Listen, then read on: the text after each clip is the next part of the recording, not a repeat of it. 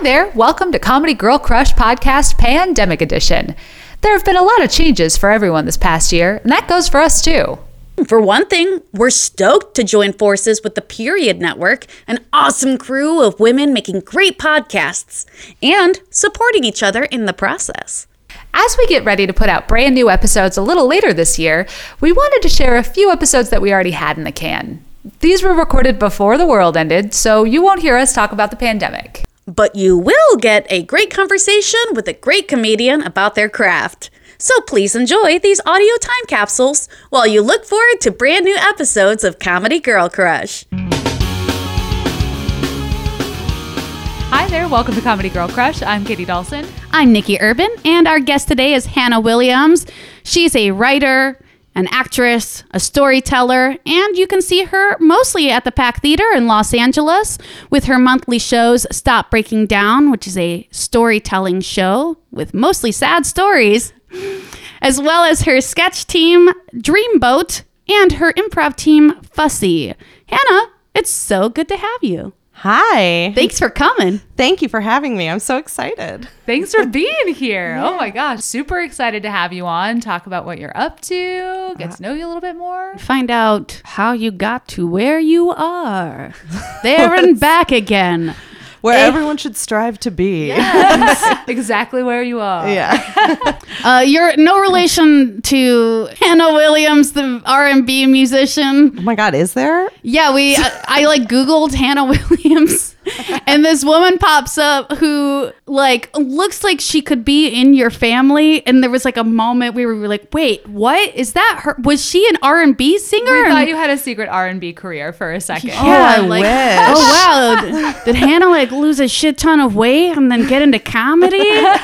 That seems like the opposite of what you do. Usually you lose weight and get into music. Well, it is like a common name that it bugs me whenever I find that out. Like I was shooting like a music video, not my R&B music video, but I got cast like in this music video. I was meeting all these people and we were like trying to find each other on Facebook to connect. And it's like, we didn't have anyone in common, so it didn't know who to pull up. And I put my name in. There's just like 50 Hannah Williams, like even in just LA. I'm like, so ordinary. Oh, but you're in the music video. I'm just curious. It was Rachel Mints, I believe. Oh, she's just it's a music video called The Fraud. We were all kind of stalkers watching like her inside her house. Ooh. So interesting. Creepy. Yeah. I got cast apparently based on my expressive eyes. Which you do have extremely expressive eyes. Large eyes. Great for podcasts.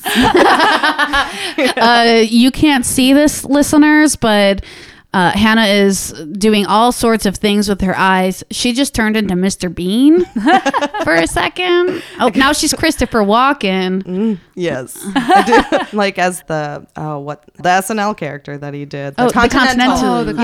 Yes. Ooh, that actually brings me to my first question, which, well, it's sort of a statement. So you are a person who does a lot of things in comedy. You not only do improv and sketch comedy and writing and acting and stand-up and storytelling, right? Is there anything in comedy that you don't do? Do you have a podcast? I don't have a podcast. I actually don't do stand-up. Oh, wait, I thought you did do stand-up. No, oh, my gosh.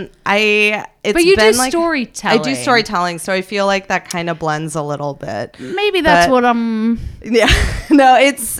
stand-up has always been one of those things that I want to do only because it scares the crap out of me, and like I feel like I should try that. But I always psych myself out about it. And like storytelling is nice because you can breathe a little bit more and you're just kind of talking about yourself, and you do have to craft jokes like in the, I mean, if you're telling a funny story.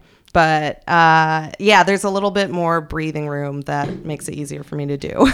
That's what I kind of do both, and I like that's the thing that I like the most about storytelling is like the pressure for a laugh line is a lot less. The expectation for laughter is a lot less. And it's sort of more like a nice surprise when there is a joke, I think, in a story. Yeah. I'm sort of in the same camp as you with that, where I really enjoy storytelling, but stand-up is still very frightening for me. It's like it's like the final frontier of comedy for me. I think once I start doing that, I'll be like, okay, I feel like I've hit it all. I don't have a great voice, so I don't do a lot of musical comedy either. I guess that's my one other thing. Did you always know that you wanted to do comedy? Was there a point in your life where you were like, oh, this is the thing? Yeah, I always liked being funny when I was younger, and I did do theater, but I started taking classes at Second City in Chicago. Is that where you're from? I kind of moved around a lot as a kid, but I went to college at Loyola in Chicago. Oh, okay. Yeah, so that's where I ended up for my 20s. And I was working at a law firm. Like, I graduated in the recession, and I needed a job. So I just took a receptionist position at a law firm. And I worked in law firms for 4 years. And I had like a lot of friends that would tell me, like, you know who you remind me of? You remind me of Tina Fey on 30 Rock. Like, you remind me of Liz Lemon. And I would get that so often that I was like, you know what?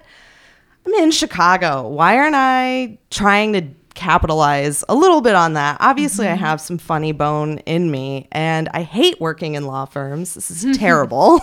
So I took a sketch comedy class at Second City, and it's just gone from there. So you started with sketch comedy. Yes. What was it about sketch that was the thing that made you excited about?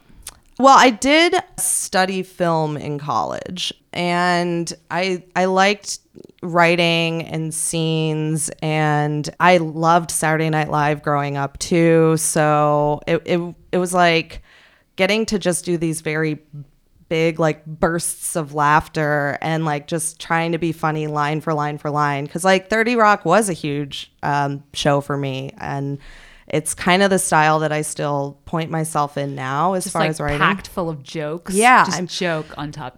The density of jokes on that show per page is insane. And I think doing sketch, that was a great way for me to incorporate, if I wanted to write for TV or film, to make sure that I was really figuring out how to write a scene really well. Because you have like your 5-page, you got to be concise, you got to hit your beats of it, and I really liked the density of that and getting as much funny as I could out of it. So. When did you start doing improv? I actually followed up sketch at Second City I did improv. You ran an improv show at Second City, right? No, I had a sketch team. Oh, you had a sketch team. Yeah. I ran through their program, and I auditioned for conservatory and just like ate it. And I'm not a very confident person, so still like building it up. And I was like, all right, I can't do this. This is terrible. I had a teacher there. I remember he was talking about performing arts and like that he was in recovery, and so he'd liken them to drugs, and that was his way of being sober and still getting a drug. And he's like, if you think about like maybe singing is like weed, and you know, like being in a sketch is something else. He's like, but improv is like heroin. It's just that like hit of adrenaline that you get. And I was like, I don't like heroin. So I like stepped back from it and enjoyed doing the writing. And then I really didn't do improv again until like a year ago. I started getting back into it when I was here in LA and started doing it at the Pack. So that's the Pack Theater in Hollywood, Santa Monica Boulevard. To those of you who are not in Los Angeles, you said something that made me go, ooh, I'm interested in that. And that is that you professed yourself as not a confident person. Yes. Do you feel like that fuels you in what you do? How do you overcome, you see yourself as not confident, how do you overcome that? Still trying to figure that one out. I honestly just very recently I feel like I was listening to an interview or read an interview with Eddie Murphy, and he was talking about like, you have to, this is such a like cliched phrase, but for some reason it hit me really hard when I read it recently. It's like, you have to believe in yourself. Nobody else is going to believe in you. So like, you got to start there. Mm-hmm.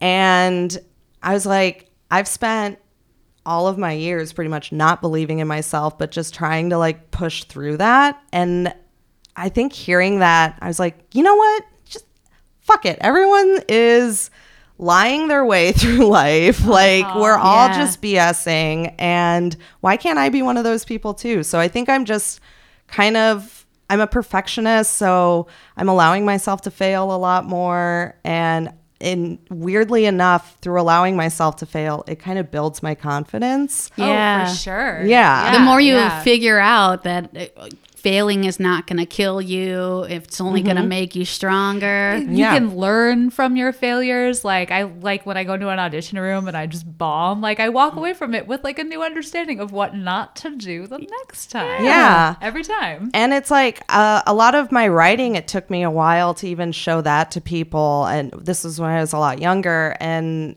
it comes from that perfectionism of like, it has to be right the first time because it has to be perfect. And then going through and putting enough stuff forward where people are giving me notes, feedback, and all that. And I realize like how great it can become if I do listen to that. And that, you know, we're not necessarily just like born with oozing with talent. Like it's built and you have to listen to other people. And I think that all feeds into my growing confidence of getting there. Good. Yeah. That's awesome. Yeah. Which by the way, you are very talented. Thank you. I feel like I've only known you now for like, I don't know, a year. Mm-hmm. And you have already in our little safe burg of the community that is the Pack Theater. I feel like you've already gained this respect and admiration from people who have watched your work and from me as well, and seeing you and you being consistently very good and continuing to go out there and try out new things. Like that's very admirable.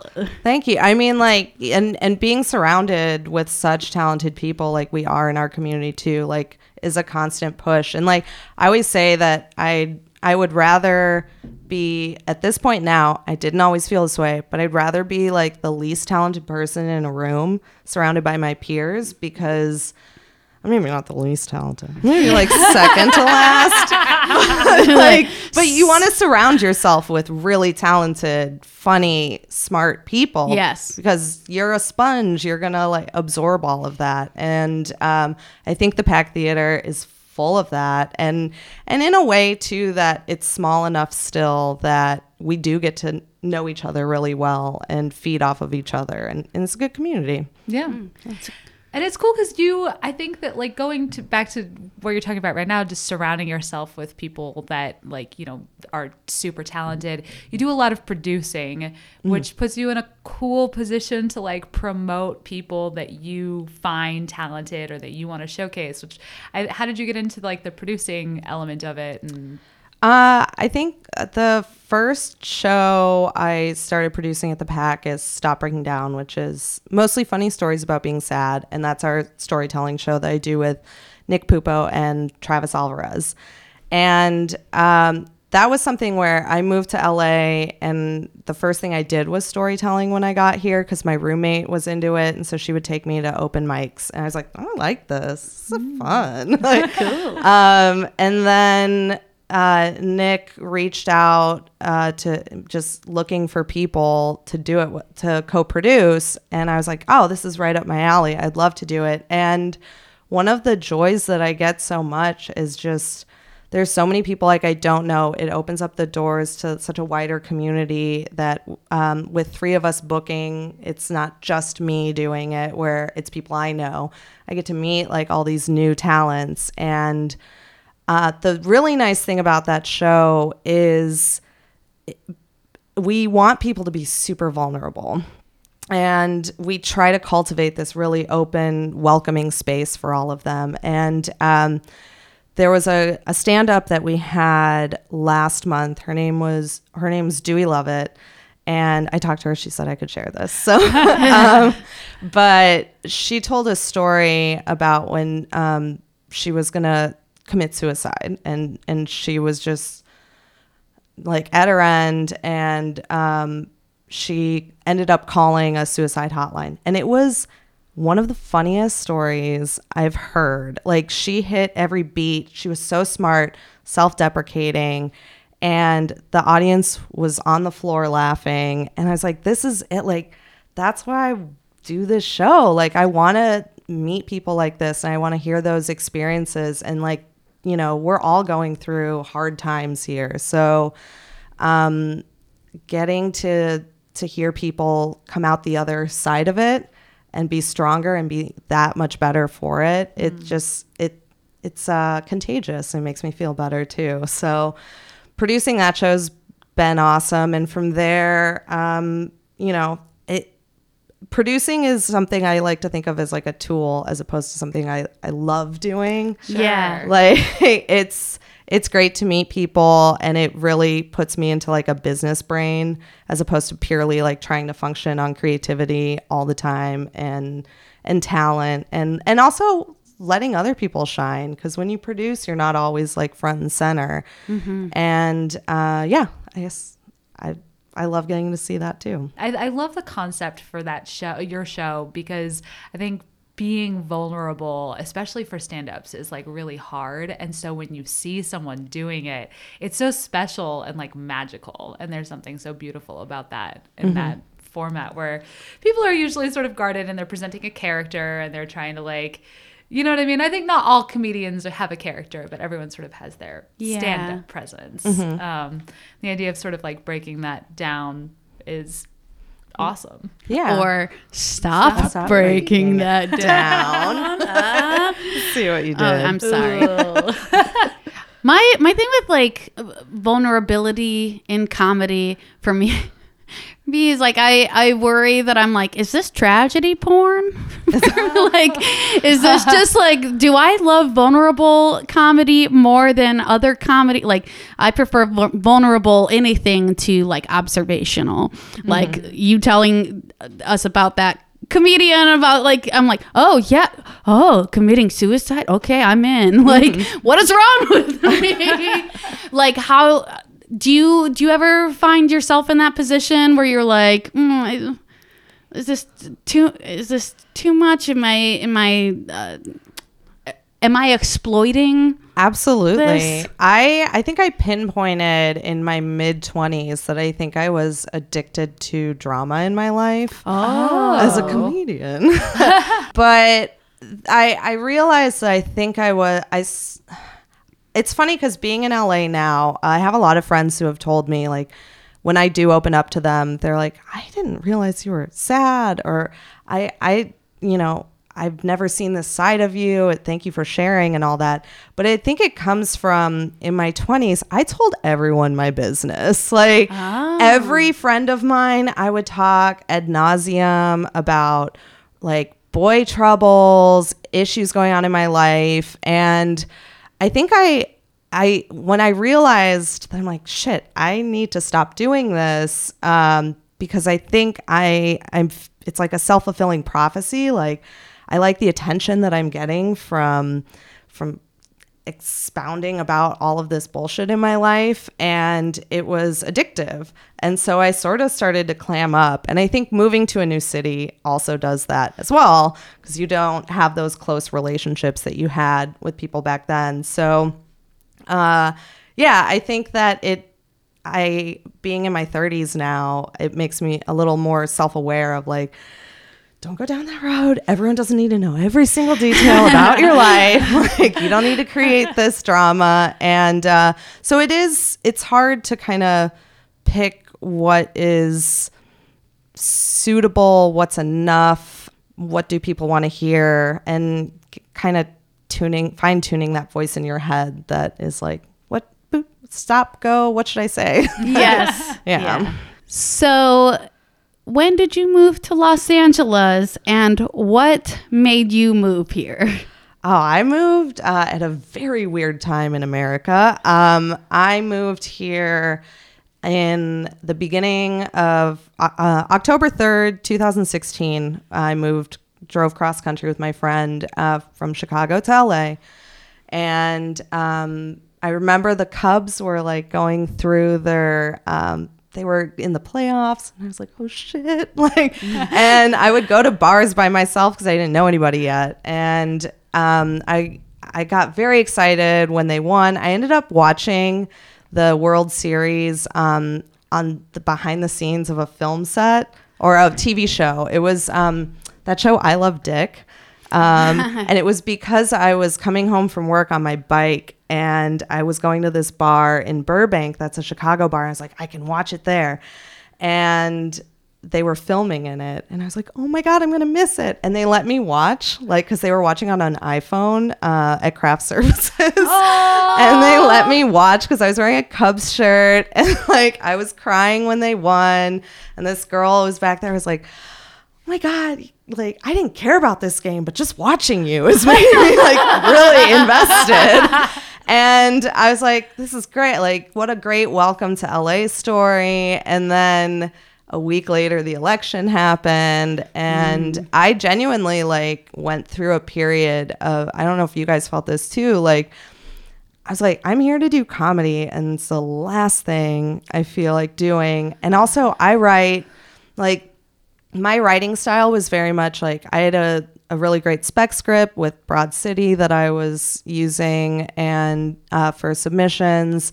And it was very much kind of in that comedy vein of like, this is like being silly about my regular life. And that felt unnecessary at that point. Like, nobody wants to hear that.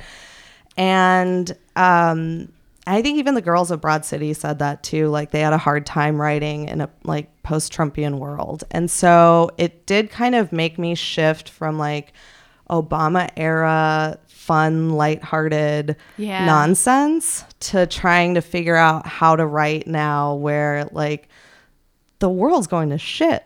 Like, how do you write around that? And I think I finally have found a balance now of being true to myself and how I want to write, but, you know, not being so blasé, I guess.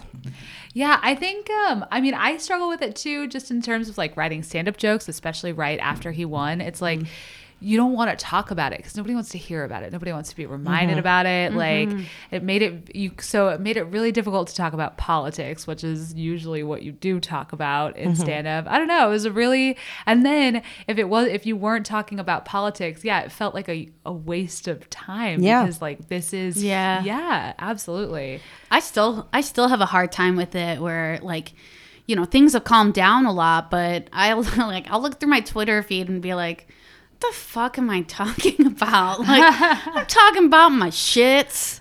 Like, literally my shit. Like, but then at some point, I feel like a lot of people, a lot of comedians went through this of realizing at some point we have to give ourselves permission to be silly and be goofy and not talk about it because we're being bombarded all the time that sometimes we just need something mundane, like what your shit looks like. I don't know. Yeah, I mean, people still need to laugh, and they definitely need a laugh that's a break from the political stuff too, and the drudgery of the world is ending, and like and all this horrible stuff. So, I mean, it is obviously now it's 3.5 years later, like, so there's some normalcy that's been created in the world now, but it definitely was like a soul searching thing. I think like immediately when that happened and I got here, I was like, all right, I need to do something else with my life because I don't feel like laughing at all, and that's what depression is. Yeah, it's like, ugh. So what did you do? How did you find your way back? Storytelling was for me like, that was really helpful while I was still being creative while I wasn't creating brand new things. I was just talking about myself and trying to craft those kinds of stories because they're so true, and I don't really have to like create these totally different worlds. So I think I did that for like a year before I really found coming back into sketch. Like I was doing classes at UCB and it wasn't fully clicking for me. And then somehow I ended up at the Pack, and I think that was like a little over a year after I moved here. And the stuff I was submitting was getting really positive feedback, and it was having like little slight commentary on things. And then also just being in rooms with people who were doing really goofy, silly shit too. Mm-hmm. And realizing like, all right, I'm in classes right now. I need to get on a stage. Like I gotta get up there. Like I'm itching for it. And yeah, it just finally kind of fell into place. And yeah. Why did you decide to leave Chicago? So I ended up, I had like this breakdown at work and quit my job. I was waiting tables at the time, and it had more to do with like my personal life, but I quit my job and I took my savings and spent like a month traveling the West Coast.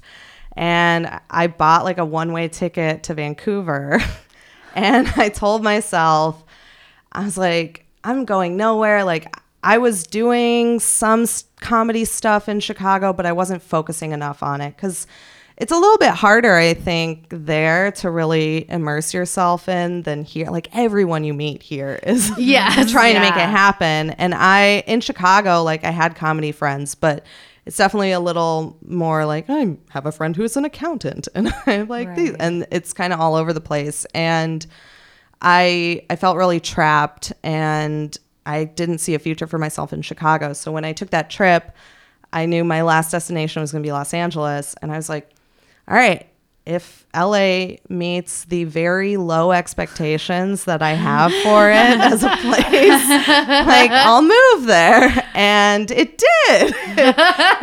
On behalf of Los Angeles, we thank you. Yes. So I got back to Chicago at the end of that trip, and I spent a year working at another restaurant, working my savings back, and eventually came out here. Yeah, just a year and a month after all of that. So very cool. Mm-hmm. Yeah, that's very cool, and such like a cool like, all right, I'm gonna do it. Just like take that leap. Yeah, it was. I also had like there was a guy that I felt like I needed to get away from, like not in a weird, like not in a really bad way. It was just a mental, like unrequited love guy who was in a relationship, but like had me emotionally attached to him, and like it was a little rough. So I was like, I physically can't be in this city anymore either. Like. I have anxiety all the time, so I came out here and had new anxiety. A whole fresh batch. Yeah. The sunshiny kind. Yeah. Do you like it here? I do. I actually, so when I got out here, I started to really fall in love with the outdoors. And coming from the Midwest, hiking isn't a thing, really. Yeah. Like, I would ride my bike up and down Lakeshore Drive. I go for, like, little walks and stuff, but... Coming out here, I really fell in love with the fact that I was like, oh, my God, there's mountains, there's water, there's desert, there's forests, like everything. Mm-hmm. And I got really into like hiking, backpacking, camping, stuff like that. And now I'm in a place where I'm like, you know, even if comedy doesn't work out for me, like being on the West Coast is just awesome, guys. Like, like it is, it just... It's done a lot. Like, obviously, I still have anxiety and issues and things, but it does help a lot when you're not, you know, stuck inside in winter for, you know, 6 months out of the year. Like, there would be times it would snow in May or June in Chicago, like a weird random one. Yeah. And I told a friend of mine when she moved out here, we met at Second City in Chicago. And she moved out here like a year and a half after I did. And she was having trouble at first and was kind of depressed about it. I was like, the thing you have to do is stop comparing LA to any other city. because it's not the same. And once you start just appreciating it for what it is, you're going to like it a lot more. And she said she did. Oh, so. That's literally what I tell everybody. I love to hear you say that because that's exactly what I tell people. Mm-hmm. I'm like, it's not New York. It's not Chicago. Mm-hmm. You're not going to have like cool, like, oh, I stumbled upon this like weird bar, like on a walk, like moment. You're just not going to have that moment. You do kind of have to know where you're going and like drive there. But yeah, it's like... I mean, I'm from Southern California. I can't imagine what it must be like to be stuck inside 6 months out of the year. Like, I can't, like, wrap my head around not being able to go outside. Yeah. You know what I mean? Yeah. That's, like, such a luxury here. It is. Such a beautiful luxury. And it's like, I mean, my roommate was sitting out. I was writing inside today, but he was sitting out on the porch writing, like, because it was just gorgeous outside. Yeah. And I'm like, yeah, it's February. This is amazing. But it's funny, like, when I remember when I first moved here, I was living in Koreatown, and I was like, all right, I'm just going to, like, explore my neighborhood. And I started walking, and I ended up very quickly on a street with just bungalows. And I was like, what? I want to find a random cool bar. I want to find, like, where am I? What is going on? Like, it is so different. And things aren't, like, built up. They're built out. Mm-hmm. Yeah. So, yeah, you look at a map and you're like, oh, that's not very far. And then you do, like, Google Maps and it's, like, an hour and a half with traffic. Yeah. It's like, So it's a bit of a change, but I feel like... Here, I have so much more that I'm working on for myself. And in Chicago, I felt very meandering. And it's also a big drinking city. Oh. Yeah. So it's like I didn't realize I had possibly an issue with alcohol until I moved out here. And I went the first like 3 weeks I was here, I didn't drink at all. And I was like, oh my God, I haven't done that since I was of legal drinking. Like, that's insane. I'm used to just like drinking all the time because there's 4 a.m. bars all over the place, right? And but people are so focused on their careers here, like it's also the bars close at 2, and you gotta you gotta be out by everywhere. 2. Oh yeah, they're like lights on at 2, like embarrass you out at 2. Like take your drink out of your hand. Literally, that's happened. Really? I've had a friend get the cops called on them for that. Oh my God. She was like, don't touch it. Like, you're drunk. No. So I have a question for you. What is your ultimate goal? Like, what's your thing that I'm like, yes, that's what I would like to do.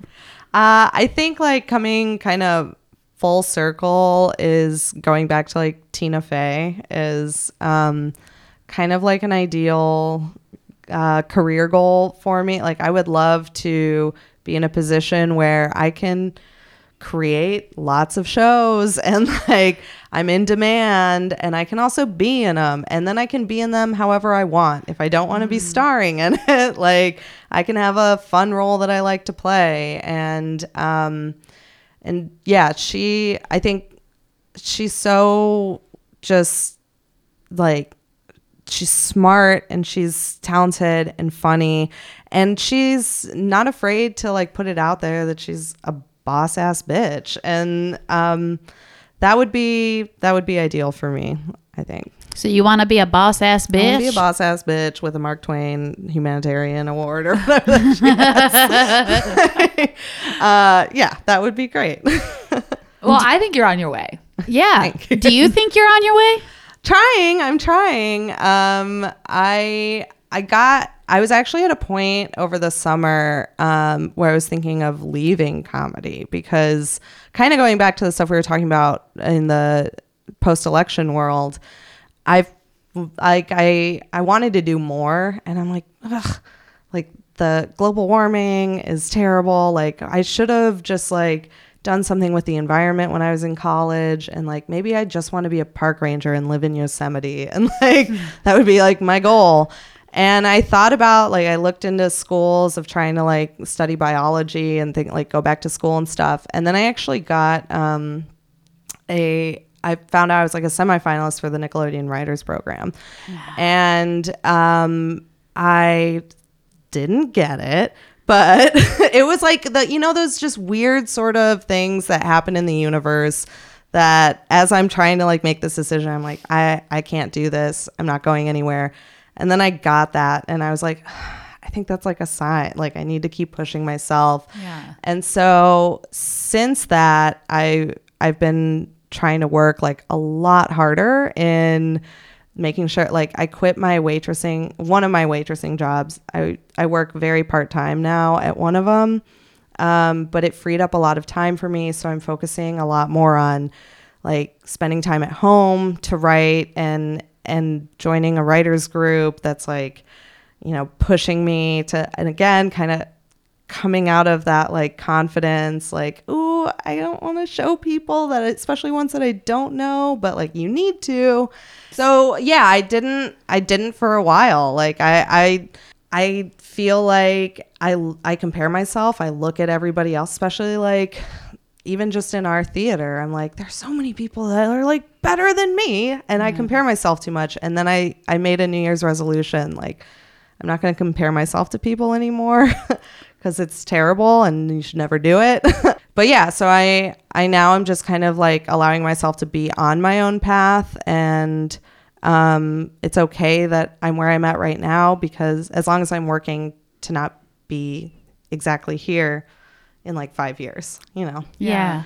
I think what's really cool about you and sort of where you are in your career in comedy and writing is that you are in a position where you know you're talented and people are telling you you're talented. You're still working out those years and years and years of not being confident and doubting yourself for whatever reason those things have occurred throughout the years. But what's really cool is you are finding tools to be able to get through what you perceive as your like something that's holding you back. And I think that's really awesome. And I think that's something our listeners can take away, is that even if you're not confident in what you're doing yet, that if you can find those tools to help you get through whatever it is your barrier or what you see as your barrier, then you can find the success that you're looking for. And yeah. How do you guys like cope with any feelings of self-doubt that you have? I'm an emotional eater. No. I